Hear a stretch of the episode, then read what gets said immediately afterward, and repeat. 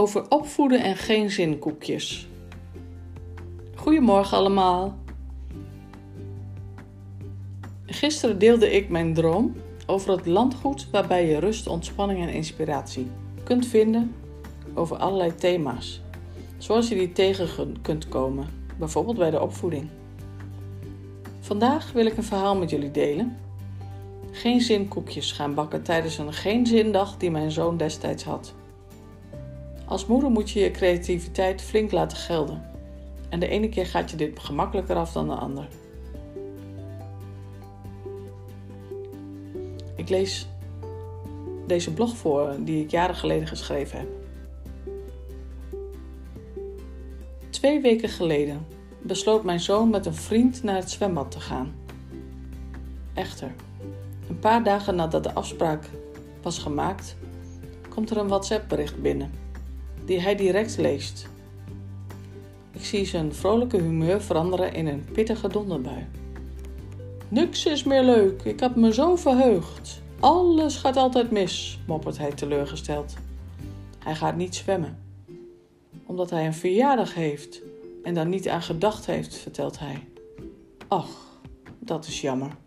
Maar dan kan het toch een andere keer, constateer ik. Nou, ik vind het stom. En nu is mijn hele weekend verpest.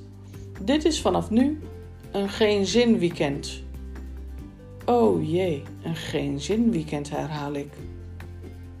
Nou, gezellig, denk ik. Terwijl ik een manier probeer te vinden om het negatieve om te zetten naar positief. Ik begin op geen zin te associëren. Geen zin vrijdag, geen zin zaterdag, geen zin zondag, geen zin drinken. En ik heb ineens een idee. Hij houdt van koekjes bakken. Ja, geen zin koekjes bakken, roep ik. Is het niet leuk om dit nu te gaan doen? Ik merk dat er een verandering in zijn gemoedstoestand is ontstaan. En ik zie een kleine twinkeling in zijn ogen. Ik ga onverstoorbaar verder. Oh, en zondag krijgen we geen zin eten. Heerlijk, ik verheug me nu al. Ja, mam, stop maar. Ik ga nu geen zinkoekjes bakken, lacht hij. En hij staat op om te kijken of alle benodigdheden er zijn. Dat is niet zo. Dus brengt hij eerst nog vliegensvlug een bezoek aan de supermarkt om de rest op te halen.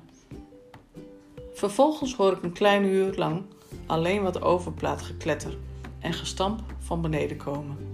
Hij is duidelijk druk aan de slag. Een klein uur later komt hij boven. Zo, de geen zinkoekje is dan in de oven, laat hij mij enthousiast weten. En hij gaat in de draaistoel naast me zitten. Geen zin, zeg ik gekscherend. En ik kijk er quasi chagrijnig bij. Hij kijkt me verschrikt aan. En bespeurt dan een minuscule grijns. Maar ik heb ze wel met liefde gemaakt, lacht hij. Dat is fijn, jongen. En ze smaken vast heerlijk, zeg ik. Terwijl ik apen trots op hem ben. De chagrijnigheid die groteske vormen aan had kunnen nemen door de tegenvaller, is helemaal omgeslagen naar een positief gemoed. Het hele geen, geen zin weekend verloopt relaxed en ontspannen. En de koekjes, die smaakten verrukkelijk. En waar ik niet genoeg van kon krijgen, dat was de bijzondere mooie blijsmaak. Die blijsmaak was geweldig en voor herhaling vatbaar. Zo zie je maar dat een simpel woord een verandering kan veroorzaken. Creatief omgaan met negatief, het is niet altijd makkelijk, maar in dit geval was het erg succesvol. Hoe bouw jij negatief om in positief? Zoek je de stilte op? Ga je in gebed?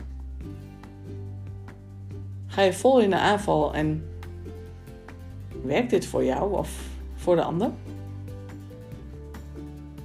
Of juist niet? God zegen voor jou en je geliefde. Tot morgen.